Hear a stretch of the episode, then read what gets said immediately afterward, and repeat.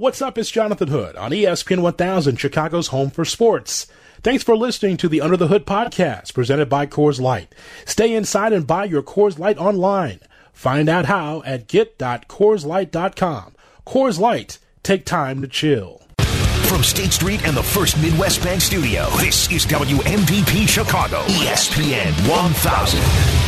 Chicago's home for sports. The summer of football. All you can ask for is another opportunity to play this game. It burns in me. On ESPN 1000. We don't know how many we got. I don't know how many I got. Make it count, boys. Mahomes flushed out again. Turning the corner. Fires downfield. Caught. Touchdown. Only Mahomes. You throw to score. You run to win. Here's Saquon Barkley. And he's off to Saquon for six. The summer of football at 8. Here's a quick throw to Miller. Good throw. Touchdown. Fake to Armstrong. Run. Book five. Book to the end zone. Touchdown. Ian Book. Burrow's got time, launching for the end zone. Jump ball, touchdown, Terrace Marshall. The summer of football with Jonathan Hood Yeah, that's on Chicago's home for sports. ESPN 1000 and the ESPN Chicago app. It is a summer of football right here on ESPN 1000 and the ESPN Chicago app. Jonathan Hood with you. Every night we give you something football, something college, something pro, something fantasy. Tonight we talk to our friend Brad Edwards from College Game Day on ESPN Radio. Also, you can find his work on ESPN.com as we get closer and closer to the college football season, the scheduled college football season. Brad Edwards joins us here on ESPN 1000. Hello, Brad. Hey, that was the operative word, the scheduled start, because uh, it feels like we're miles away. I mean, normally late July, we're like, it's almost here. You know, we'd be in the middle of conference media days right now and about a week away from players reporting for camp. But, um, yeah, it just, it just feels so much different now. So, what's your gut feeling? Do you think that we start on time? We see some of these non-power, smaller conferences, um, the SWAC moving to the spring, a couple other ones considering spring football for the college football program. So, what about the Power Five? What's your what's your gut feeling? Yeah, my gut feeling is the Power Five won't start on time uh, unless there's just dramatic improvement around the country with the virus numbers over the next two weeks. I, I don't even know for sure, like what the what the drop dead date is for when they would have to make that decision about that opening weekend. Uh, but it just it, it just seems really unlikely at this point. Um, it seems like while the the ACC, Big Twelve, and SEC have apparently not completely given up hope on a 12 game regular season.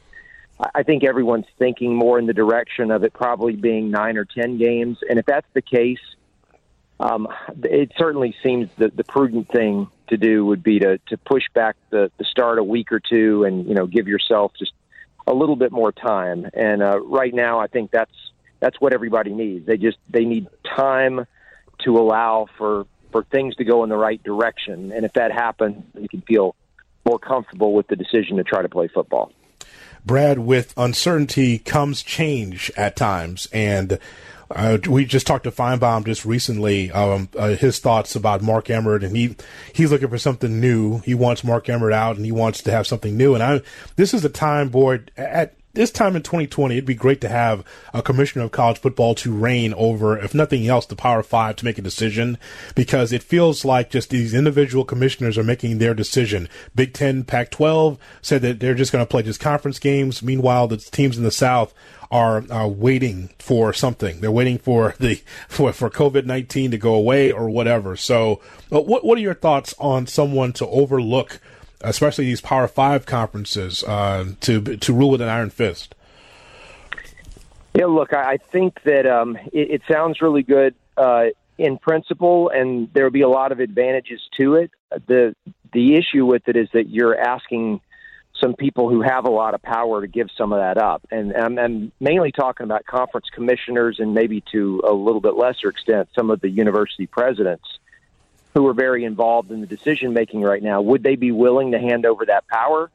Um, I, I don't know. I, I think that's something that you'd you'd have to wait and see. I mean, we know that uh, the Big Ten has just made a, a change at commissioner. Um, obviously, uh, the ACC is about to. So you've you've had some uh, in, in Jim Delaney and John Swofford, some guys who have, have been around for a long, long time, who are who are being replaced, and uh, and, and I think that opens up the door to change. Um, not to say that those guys were you know completely. Uh, resistant to change, uh, but certainly the longer you've you've done something, um, the, the harder it is to change. So I, I think you know, with new faces, uh, obviously SEC Commissioner Greg Sankey has not been in that role for for a long time. Um, I, I I think maybe it could be more likely to happen than it would have been, you know, five years ago. Um, but but, but I, I still think it's easier said than done. Uh, but but certainly, yeah, this is one of those situations, and when we seem to have them every couple of years, where we can look at it and say, you know, this sport will be a whole lot better off if one person could just make a decision for everyone instead of everyone, you know, just kind of falling back on whatever seems to be in the best interest for, for their school or for their conference. Are you running for that office? Depends on how much it pays. you know, there there is a threshold, right, where where the the compensation makes it worth all the hate mail and death threats you're going to get. Brad Edwards from College Game Day on ESPN Radio and ESPN.com with me, Jonathan Hood, for the summer of football on ESPN 1000 and the ESPN Chicago app. On Notre Dame, right here on the home of the Irish, ESPN 1000, Notre Dame with Brian Kelly.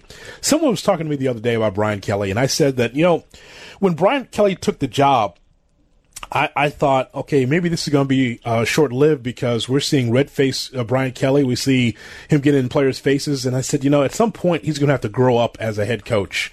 And I meant that, you know, I meant that sternly. You, you at some point, you have to be able to talk to uh, the student athletes, the players in the locker room, and get your point across without being that guy, especially in 2020. But I think that Brian Kelly's grown up before our very eyes, at least in, in out in public, uh, Brad. And I think that he's been very steady in the job at Notre Dame. How would you characterize Kelly's time and whether or not he's ever going to win a national championship there in South Bend? Well, I'm not sure if he's going to win a national championship, but I, I, I think you're right. At least, at least from the the, the public perception, um, and and I would throw myself into that mix. I, I I have not talked to people inside Notre Dame as to, you know, whether he's changed behind closed doors. Uh, but certainly, you know, about five years ago, he he looked like a guy who was on the brink. I mean, certainly they they had some uh, some seasons, uh, especially one that um, that you know were not up to the Notre Dame standard, and and you it, it kind of had the feeling, and maybe this was part of his frustration or whatever we were seeing outwardly from him, is that maybe there was a desperation because the success had come so early. You know, he he had that magic uh, third year uh, at Notre Dame, which which so many of their great coaches have had in the past. Got to that national championship game and and obviously that game didn't go very well. Um, but then the expectation was that okay, they're only going to build from there, and they're going to be a consistent factor, and they weren't. And I, I think that they were enough years removed from that national championship appearance at that point that it kind of felt like it might be slipping away, and that his time might be running out. And and uh, you know, since that point, you're right. Like his demeanor on the sideline has changed, and so you know whether that's just what we see or or whether that's a new Brian Kelly, I don't know. Um, but it's a much better look, and I, I think his teams have responded. You know, it's he has been so consistent. Really, if you look at it, um, I, I don't know how many people uh, nationally, if you were to ask, hey, who are the ten best coaches in the country, are going to put Brian Kelly on that list. But I, I think he should be. Um, I'm not. I'm not saying that um, most of them would leave him off, but it's one of those where if you're first asked, you know, do you think Brian Kelly's one of the ten best coaches in college football? Um, you'd probably hesitate for a while and at least at least get out some paper and start putting names down and see what you think. But uh, to me, there's so many challenges involved with that job, and when you look at the way that he's righted the ship and how consistent he's been you know, kind of in that 10 win range. And I, I realize that, that Notre Dame old timers want more than that. They want national championships. Um, but, but it's, it's a different world than it, than it was. And uh, I'm not saying you can't win it there, but it, it, it's never going to be like it was before. And so, under the circumstances, I, I think he's been remarkably consistent and in a good way. Obviously, um, you know, winning, uh, winning, you know, right around double digit games uh, most years you know the the Big Ten with Ohio State. You know, I'm sure that the Buckeyes will reload and be ready to go, uh, especially with a really solid offensive line for this upcoming season. And their defense will be very good as well. But I'm excited about protection uh, for the quarterback this year for Ohio State. But I, but this is a team Brad, without Chase Young and Okudah and Arnette and uh, J.K. Dobbins, so there's about ten Buckeyes that were drafted going to the next level. Uh, uh, so, uh, what are your thoughts on the Buckeyes repeating in the Big Ten? Is that a possibility? Oh, I, I mean, think it's it's a probability. I don't. I mean, I'm not going to say they can't be beaten. Um, if if it if it were a normal season with uh, full stadiums and all that, then I would say you know Penn State in a whiteout situation uh, would have a decent chance to beat them this season. Um, but if they get to play Penn State, you know, in-state college without all those fans there, it, it certainly changes the game. Um, I think Wisconsin showed last year that in a one-game scenario, they can play well enough to beat Ohio State. Um, I, I do think last year's team was one of the greatest co- college football teams to not win a national championship. Um, they they were really really good, and, and obviously you know didn't end up lifting the trophy at the end, and and so I I don't think they'll be quite as good as they were last year, but that doesn't mean that they still might not be the best team in the country. And uh, the reason why they might not, not might not be quite as good is because you mentioned what they lost on defense, mm-hmm. but we are in an era in college football now, and I think in football in general, uh, but but certainly in college, where offense has passed defense. And and you know, Jonathan, you and I grew up in the in the whole, you know, defense wins championship, you know, mindset, and sure. and that's it, it. It took a lot to get me out of that mode of thinking, to be willing to bend to the idea that okay, it's it's now it's now more important to have a great offense than it is to have a great defense. Now, you, you still need a good defense, and Ohio State will have that because they have talent, even if it's going to be you know less experienced talent. But offensively, they're going to be special. Um, you mentioned the offensive line, and and you know obviously with with Justin Fields. Um, you know, probably going to have a drop off at running back, um, but but at the same time, um, they've got talent, and and so by our metrics, uh, we we think Ohio State is clearly the best offense in the country, and you know we we've seen some high profile games in the last few years uh, with really good offensive teams against teams that rated and, and ranked very highly defensively, and just these days it, it's it's hard for a really good defense to slow down a really good offense. And, and so, for that reason, I would say that I would say that the Buckeyes are not only the clear favorite in the Big Ten, but certainly one of the top three favorites to win the national title here's something for you, Brad, and I'm going to combine two questions into one. And it one of them might be ridiculous, but this is who I am, and this is our conversations uh, that we have. So, d- d- does the computer take into effect the possibility of no fans or 25% capacity? Because in some of these in some of these Power Five uh, cities that we are going to watch college football, there's a possibility that if we do get games, it was not going to be the pageantry of over 100,000 people, 70, 80,000 people. And I think that more so than any sport, the college athlete needs a little push from the fan base or uh, that that fan base that's against them, and that motivates them as well. So uh, is that something that is uh, in the in the computer system uh, to consider? And how does that make you look at the rest of these teams? Are you still looking at um, Are you still looking at the college football landscape based on what you know versus the possibility of playing without fans? Yeah, so the the computer, as you call it, and I think an example would be our FPI at ESPN, Football mm-hmm. Power Index. Um, it, it's going to consider whatever you program it to consider, and so you can choose to ignore the fact that the stadiums won't be full capacity, or you can include it. And we're going to make an adjustment for it. Um, I, I think there will still be some sort of home advantage, uh, especially in games where there's a, a longer amount of travel. Um, I, off the top of my head, for example, I don't even know whether Nebraska and Rutgers, you know, play each other this year. But but you know those teams are in the same conference, but they're a long way away. And if one were to travel to the other, okay, there's some maybe it's not at the point where you call it jet lag, mm-hmm. um, but but but we have enough data to show that there is an effect from from long or uh, an effect from long travel on performance of teams, and so. Uh, that would work its way into some sort of home field advantage, but it wouldn't be because of the crowd. It would be because of uh, because of kind of travel fatigue uh, on the part of the visiting team. And, and so that's a real thing, but, but certainly um, home field is not going to be, you know, what we typically know it to be. You know, it's it's interesting. In fact, I haven't looked at it in quite a while, but I, I know that when the, the European soccer first started back, um, I don't know, over a month ago, Germany was the first country to restart. Um, for whatever reason, home field is a major factor in professional soccer. Uh, I played soccer all my life, and for the life of me, I cannot tell you why that would be. I don't know why the crowd would affect a soccer game. I mean, it might influence the a few calls by the referee here and there, but but but still, it seems like it shouldn't matter. But for whatever reason, it does. But when they started back and they were playing in empty stadiums, the the records of the home teams were almost 180 degrees from what they were when they were playing in front of in front of fans.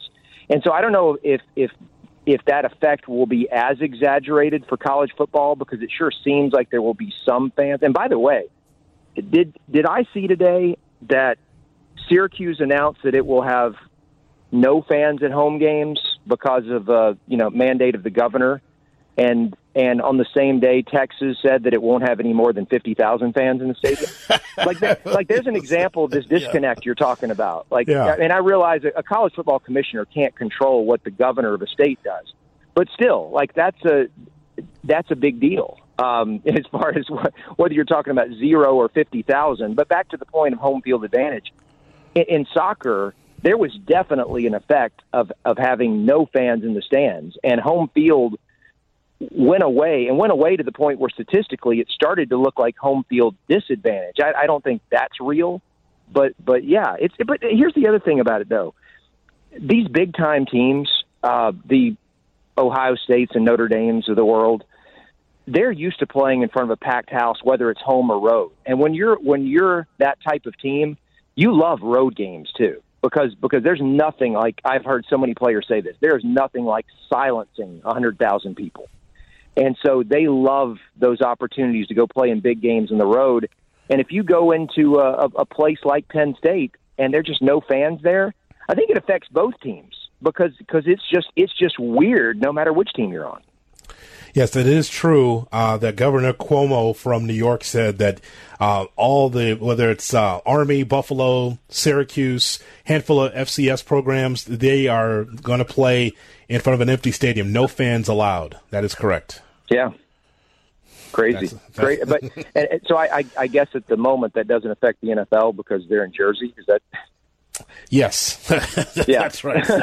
That's, that's, Governor Murphy, so he's got to make that decision. Yeah. Yes, uh, but uh, again, as as we talked about before, crazy times uh, when it comes to sports and, and COVID nineteen. Um, lastly, and I appreciate your time, Brad. I want to get your thoughts on, and again, it's it's I, am asking you to predict the, predict the future, but it's something that I think is going to be a, a front burner question for the NCAA on whether or not we even have bowl season. And, and, and then on top of that, like what does the the national title picture look like if we have college football? Is it four? Is it eight? Uh, you know, elite yeah. eight. I mean, I mean, there's a big question. Well, I know we're in July, but they got to come up with if we're going to get bowl season, or or are we going to have a Final Four or a Elite Eight? Yeah, you, you mentioned you talked to Finebaum recently. I think mm-hmm. it was uh, about ten days ago in his show. I was I was talking about this. My my opinion is that if they play college football this fall, they need to have an eight-team playoff. And, and I realize, uh, you know, all the reasons up till now that they've avoided doing it. And, and, you know, truth be told, there would have been no reason to do it this season until all of this happened. And, and I can go through a whole bunch of reasons why, and, I, and I'll, I'll, I'll give them to you here. One is, is that when the number of games decreases, and it certainly seems like it's going to across the board, when the sample size is smaller, it's tougher for the selection committee to be able to say with confidence that this team is better than that team. And, and so now it's not just that four is better than five. It could be it's tougher to say that three is better than six. And so there's a lot more guesswork when the sample size is smaller. And then on top of it, when you have at least two conferences in the Big Ten and Pac 12, and maybe all five of the power leagues end up playing conference games only, how can you say definitively that a one loss champion in this conference is better than a one loss champion in that conference if there were no games played between them? If, if there's if there's nothing to base that assessment on, no evidence to base it on, if it's all based on assumption, um, based on previous seasons, I guess that would be what it would be based on, which which is is that's the direction you don't want to go. If there was ever a season that you would say that you should just put all five of those conference champions in automatically, it would be this one because there's just there aren't going to be that many games, if any, played in between these leagues as a basis for determining which champion is more deserving than another one. And so um, those are kind of two on the field reasons. The the off the field reason is is simple, which is the the economic impact of all this on college sports and athletic departments.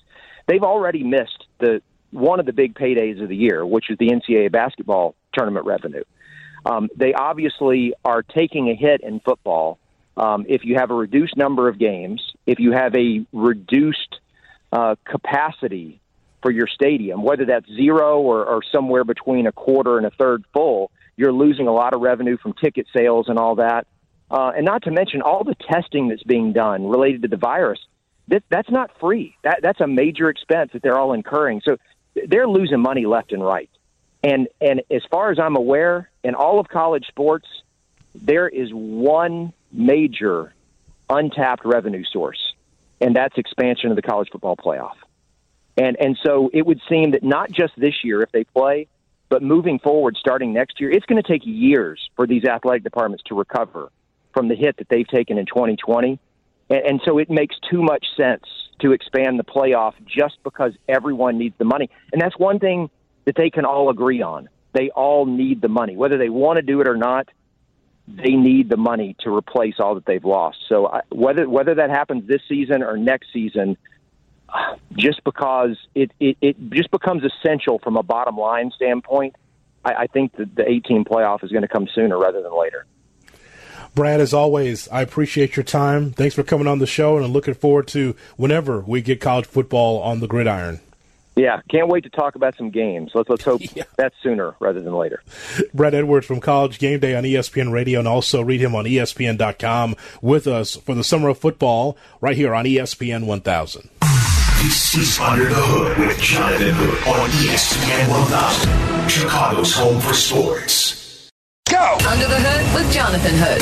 Follow us on the gram at IGJ Hood and at ESPN underscore Chicago.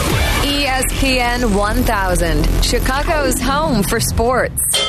Wrestling fans, are you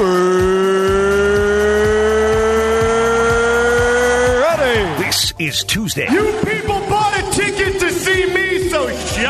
Wrestling Tuesday with Jonathan Hood. First of all, Dusty Rhodes, I think what you are is a big, ugly, low class redneck goose. That's what I think you are. Yeah, I'm put it. I know I'm put it, but I'm most of all the baddest man around in the world today. Follow the show at Wrestling TWT on Twitter and Instagram. But remember, my fireflies, as always, I'll light the way, and all you have to do is let me in. Tuesday, Wrestling Tuesday. The bottom line is, in all my magnificence, you're gonna be mine all night long. Here's Jonathan Hood. It's Tuesday Wrestling Tuesday. Jonathan Hood with you on ESPN 1000 and the brand new ESPN Chicago app every Tuesday at 8:30 we give you something sports entertainment, give you something pro wrestling. And tonight our special guest is friend of the program Josh Lopez from Pro Wrestling Transcriptions.com. You can go to Pro Wrestling Transcriptions.com. Check out the website as we talk to Josh as we take a look at the la- latest pay-per-view for the WWE Extreme Rules taking place in the Performance Center in Orlando. Also, another show taking place for Impact Wrestling with Slammiversary. We'll review both of those right here on ESPN 1000 for Tuesday Wrestling Tuesday. Follow the show on Instagram and Twitter at Wrestling TWT. Hello, Josh. Hoodie, how are you doing, my man? Oh, you know, you know how I'm doing. Just trying to figure out the WWE uh, every time that they're airing, just trying to figure things out. I'll t- I want to get your thoughts initially about the horror show taking place for Extreme Rules this past Sunday. What what stood out most about the show? You know how Court Bauer always says the world of professional wrestling never stops. Yes, I I think in the world of WWE, um, you could the term. Uh, better discretion than valor could apply here because I, I, whether it's a gimmicky pay per view or just a standardized pay per view like a battleground or something like that, I, I'm not really sure what people are expecting from these shows. and especially when you have matches like eye for an eye or whatever the situation is, it's kind of like you get you kind of put yourself in a corner, and it's kind of lose lose lose situation. So, um, my main takeaway from the show on Sunday was even with the stipulations that were placed on this program, I thought the in ring action for the most part was really good, and my favorite match of the show was the uh, WWE title match with uh, Drew McIntyre and Dolph Ziggler. Well, let me just go to the eye for an eye matchup because on the surface it sounds ridiculous. Of course, right. the idea that Seth Rollins, uh, who is uh, been a vocal point for the company for a long time, takes on Rey Mysterio, who's been a great babyface and a great wrestler for a long time, and so the collision course is uh, for those that did not see it, and uh, we watched it so you wouldn't have to.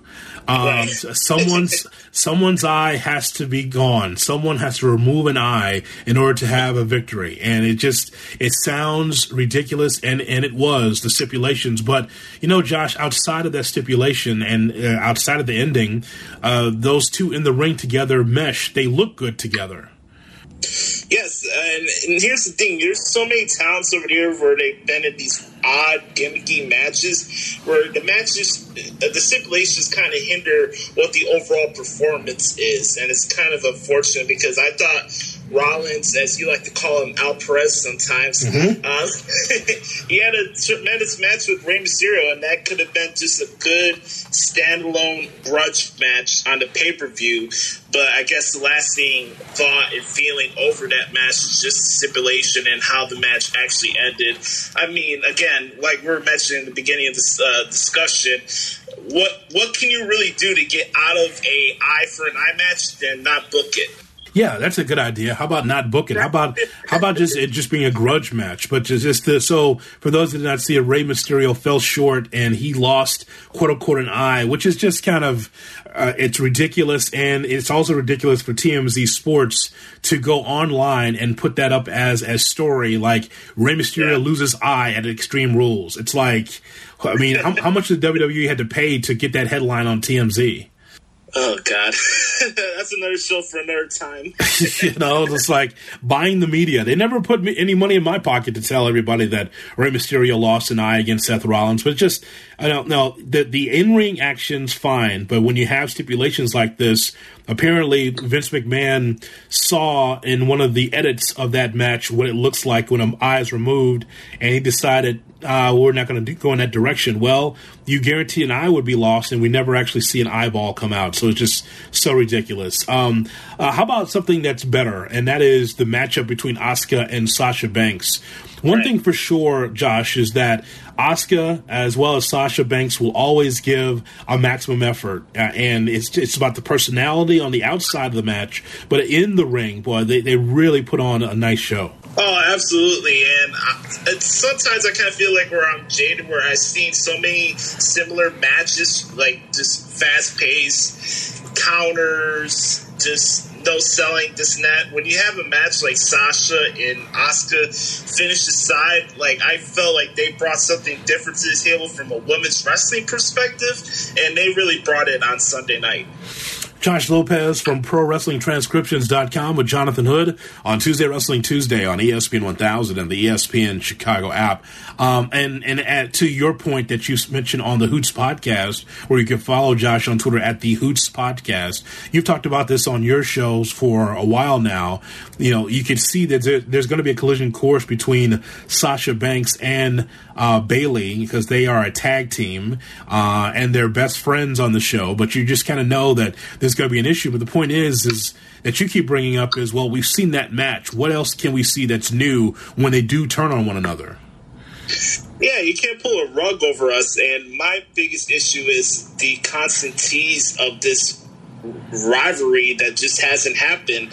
And I'll give credit where credit's due. The in ring portion is not my issue with Bayley and Sasha Banks, but I me personally, Josh Lopez, the fan, and as a guy who covers the business, I can't take seriously that Bayley as a heel and Sasha Banks as a babyface or a gray area character will have the same impact as far as their story and their rivalry like they did at NXT. That's my problem. Yeah, so it, uh, you know that makes sense. I just, um, but I, I, really like that match, and also the current WWE champion is Drew McIntyre. He took on Dolph Ziggler. So right. as, as I was saying this morning, as I was hosting Busted Open this morning on Sirius XM, I said, and I've been saying on these shows, Josh, that you know Dolph Ziggler is a terrific wrestler and the hybrid of you know Shawn Michaels and Curt Hennig in a lot of different ways, the way he's uh, as a performer. But the idea that Vince McMahon only sees Dolph Ziggler as a good hand or just a good wrestler that can get others over is very unfortunate um, because Dolph could do a lot more. When you see saw Dolph Ziggler or knew that this matchup was going to take place with him challenging for the championship, I'm sure you thought what I thought, and that is, oh, Dolph Ziggler's in the title picture. Well, he's not going to win because he never wins. Right, exactly. Um, I, am I'm in total agreement with you, with especially what you said this morning on Busted Open. Uh, I mean, Stevie Wonder could figure out that Dolph Ziggler was not going to become the WWE champion. So, yeah. uh, I, the match and the booking for that pay per view for that particular program hoodie, I understood why it happened, and it sometimes you have a random title match on a pay per view like John Cena and R Truth from Capital Punishment or something like that. But here's a guy who actually has backstory with Drew McIntyre. So yes, on the surface, it doesn't do anything for Drew McIntyre. It doesn't do anything for Dolph Ziggler. But I understood why they were having that match and why Ziggler was brought to Raw. He was just basically a pit stop for Drew McIntyre as he heads into SummerSlam. But again, here's the thing: I, when I was watching Extreme Rules, I wasn't expecting it to be a show like SummerSlam. You have these shows throughout the year for a reason, so you're going to have some weird finishes. You're going to have maybe matches you think want to have a longer program after the,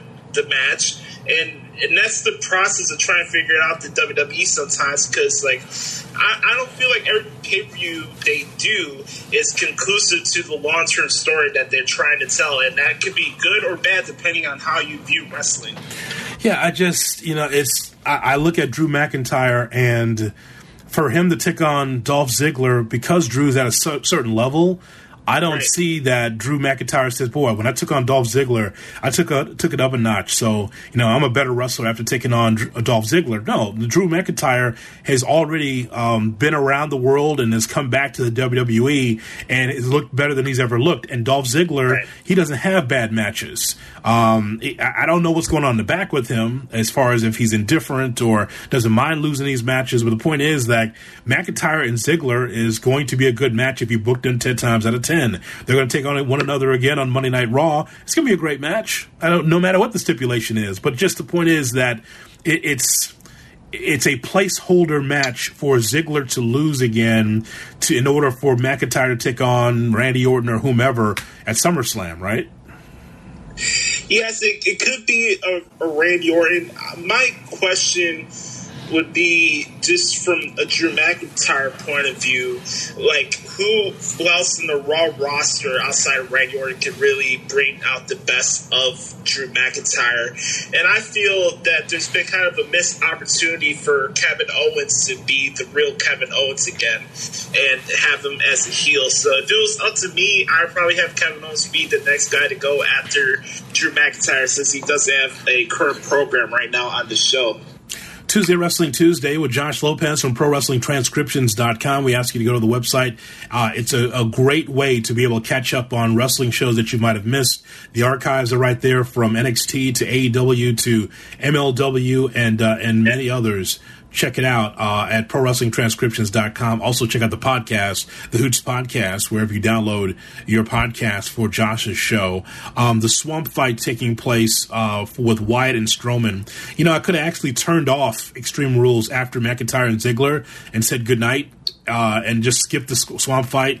Uh, yeah. So, so, so it's it's part. If you do not see this, is Bray Wyatt against Braun Strowman, and it is um, one of these cinematic fights where it takes place away from wrestling. It's in a swamp, and they're wrestling in a swamp, and there's no referee to count the pinfall. So I don't understand the point.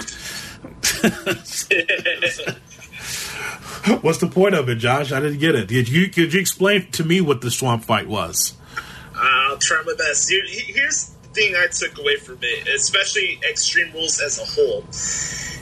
The entire show was based on taking one thing to the next point. Maybe with the exception of Dolph Ziggler and Drew McIntyre, like we were just talking about a couple minutes ago. But when it comes to like Bray Wyatt and Braun Strowman and their beef on SmackDown, obviously the match wasn't for the Universal title. We there wasn't a referee at the Swamp fight, uh, at least from what I was watching. No, we didn't we didn't know whether it was pinfall or submission. So once I heard the concept of the swamp fight, I knew right then it was going to be a no contest where you get a, a similar flashback and a graphic of the Fiend to symbolize that the Fiend would go after Braun Strowman at uh, SummerSlam. So I kind of knew before the pay per view that there was going to be an indecisive finish. Whether that was a good thing for Braun Strowman or Bray Wyatt, that's up to uh, your subjective taste, I guess. But I thought from the visual aspect and the storytelling of what they did in the swamp fight, I thought was pretty cool. And the fact that they were able to have Alexa Bliss be the one to lure uh, Braun into the water and stuff. Again, it, maybe it's not the taste for every single wrestling fan, but for what they were given, I thought they made the best of it. Sure. Um,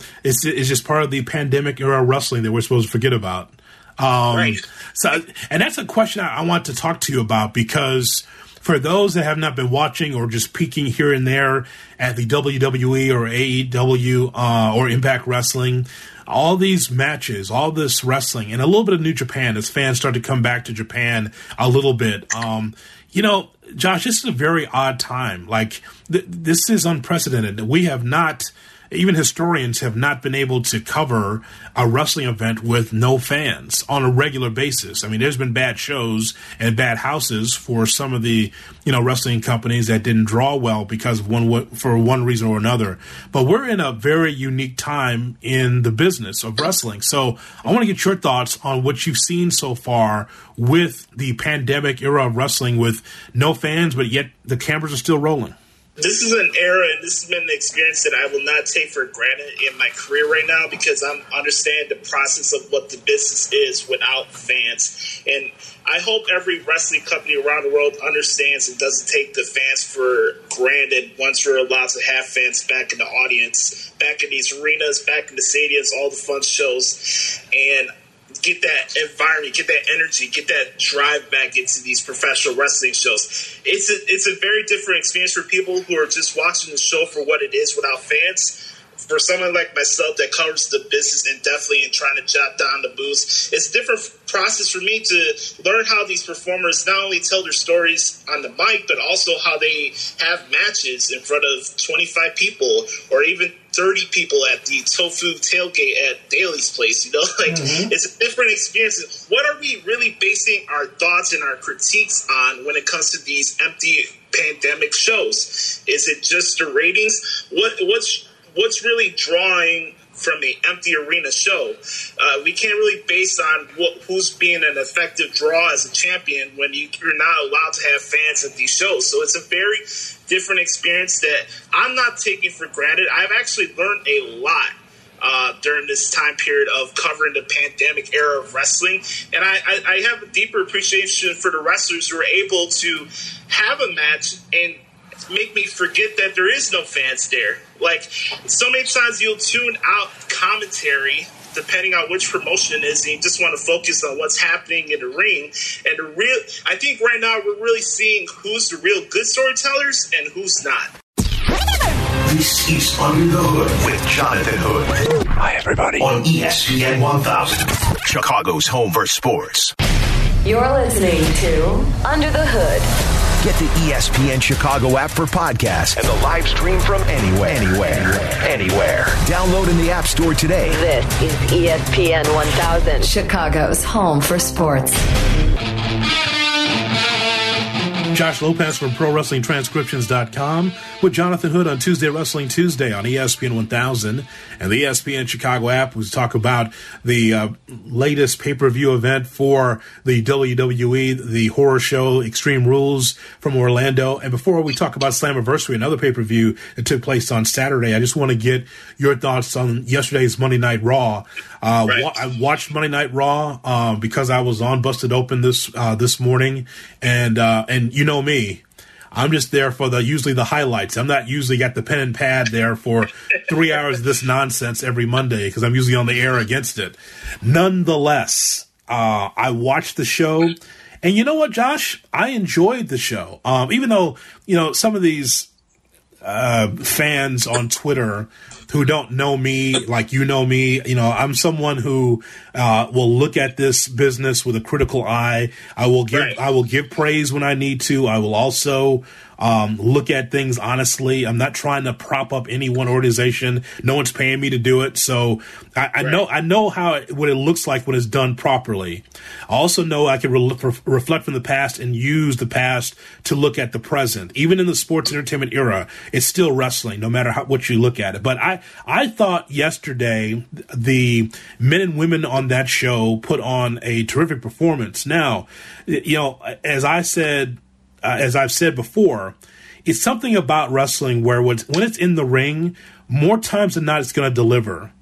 But right. but all the stuff outside of it, like the booking or a bad finish here and there, or or things like or bad interviews or things that are not uh, built properly, that hurts a wrestling company. But when you watch Raw last night, at least the way I saw it, I thought that from top to bottom, everyone worked as hard as they could coming off a pay per view, and that's what you want. I mean, that's traditional. Once you when you have a pay per view, the next night on Raw, you want to be able to put up put your best foot forward, and I thought uh, from the top of the card to the bottom of the card. I thought it, they really p- performed well. You know, Adam Schefter has a great saying. You know, there's only two sources that should lead you right, and that's your left and right eye.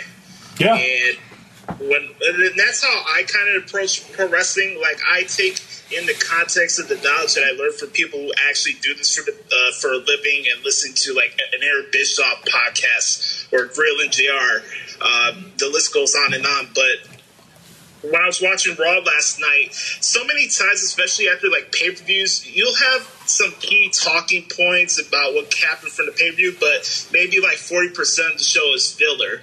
Like, to your point, I thought Raw last night, everything on the show had a purpose and a reason to be there. And there was long matches that had time to tell their stories. Like I really enjoyed the Aleister Black Seth Rollins match and the post match attack. You have the Hurt Business, which is probably my favorite thing on Monday Night Raw right now. Mm-hmm. Uh, I, I, love that group. Um, you have uh, what went down with Asuka and Sasha Banks following their controversy, and then you had a little imp- implementation from uh, Stephanie McMahon. Nice to see her in 2020. but, um, um, yeah, so I thought everything flew well for what it was supposed to be after a pay per view, like you said, and then my again, my favorite part, my favorite part of the show that really stood out to me was the stuff that went down with Randy Orton and Big Show. Uh, I think from a storytelling point of view and just in ring content, I don't think there's a wrestler right now in this quarantine era of pro wrestling that's really maximized their character the most than Randy Orton. And hearing Big Show's promo before their match last night, uh, I didn't think they needed the, the unsanctioned uh, gimmick hoodie. I didn't think they needed that, but for what Big Show and Randy Orton did last night, that was pro wrestling. Do you believe that this is one of the last matches which we'll ever see from Big Show? No, just like I don't believe we saw Undertaker's last match. Mm-hmm. Yeah, I just I don't. Yeah, that's fair. And, and, I thought that Big Show really worked well with Randy Orton. This is the best Randy Orton I've seen in a long time. It's not just you know walking through color by numbers, four or five moves. Randy Orton. There is. Right. Uh, I thought his promo and Big Show's promo to build this, have Christian there to build that. That's wrestling. That's pro wrestling done right, where you're taking the time to be able to explain why this main event at the end of the of the night is something special that you must watch. And so the the interviews hooked me. Well, how about that? How about that for a, a switch, Josh? Actual pro wrestling show using yeah. u- using the spoken word, looking me in the eye, telling me the story of why this match matters, and then the match delivers, and then Randy Orton wins. That's the way the story should be every single time you watch a wrestling show. Uh, unfortunately, that's not what we get all the time. Um, so I want to get your thoughts about Slammiversary. That was Impact Wrestling's uh, last pay per view uh, here on Tuesday Wrestling Tuesday with Jonathan Hood. Our guest is Josh Lopez from ProWrestlingTranscriptions.com. Follow him on Twitter at The Hoots Podcast. Uh, well, let me get your thoughts on Slammiversary. What stood out most about uh, what happened there on Saturday? What stood out to me was the fact that Impact Wrestling was able to maximize out of the buzz that was actually going into pay per view. Uh, this is a company that's been having hype and having big signings over the years, but never seems to follow up with the hype that surrounds their shows. I've been an Impact fan since the beginning in 2002, the TNA era, to where we are right now with Impact Wrestling, and there's been so many changes that I'm hoping this is the flashpoint to where Impact can just be Impact and we just not worry about you know, corporate shenanigans, backstage issues. We can just focus on wrestling because they have a really talented roster. Even with the new addition to their roster hoodie, I just thought Impact really capitalized on the buzz that they were having into their pay per view on Saturday night. Uh, Eddie Edwards becomes the champion, and the reason why that there was. Um, the the match that was for the heavyweight championship is because Tessa Blanchard is no longer with Impact Wrestling. So I think the company and um, who else is missing? I'm missing someone. Michael Elgin. Michael Elgin, the Canadian, yeah. So both of those guys uh, no longer part of the company. So there was a little bit of a mad scramble there to try to put that main event together, but that seemed to pay off for Eddie Edwards as the champion. That that makes sense to me. Uh, absolutely, and Eddie Edwards has been the most consistent performer on the Impact roster. Uh, I mean, it's, it's been almost past six years now since Eddie's been part of uh, Impact, and could happen to a better guy. I do believe Eddie Edwards does represent what Impact Wrestling is. I'd also tell you that one of the best tag teams in wrestling is the North that's also part of that. I don't think we've seen the best of them just as of yet, but I'd like to see an FTR North match. That would be great. I believe outside of Imperium, the North are the most underrated and underappreciated tag team in pro wrestling right now. Where's the column on that? I want 2,000 words on the North. Where's the column? I, want to read that. Is that true? Do you think that? You know what? I really try to strive away from not doing kind of the cliche opinions and dirt sheet stuff on my website because I just like to have some authenticity with what I dish out to my audience. So uh, when it comes to North, maybe I could bounce out an opinion piece because they deserve it. I when it comes to tag book, textbook tag team wrestling, they're they're great. Ethan Page is a good heel. Josh Alexander is a great wrestler. I actually saw them when they were the Monster Mafia for AAW here in Chicago before they got into the mainstream, and I'm just really happy for their success. They're a tremendous tag team. That's right, folks. Look for a 2,000 word column on Willie Mack on ProWrestlingTranscriptions.com very soon. If you uh, if you go to ProWrestlingTranscriptions.com, Josh, what would you find? You'll find literally every trans- possible that I could fit in 12 wrestling shows throughout a week for you lovely people.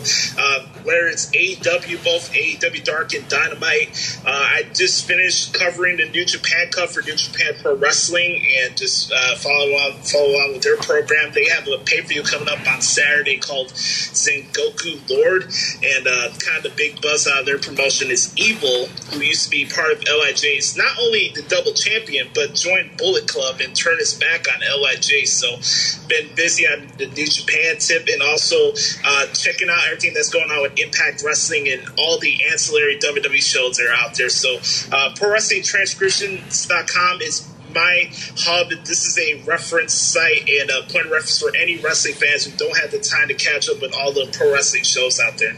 All right, and don't forget to follow Josh on Twitter at the Hoots Podcast.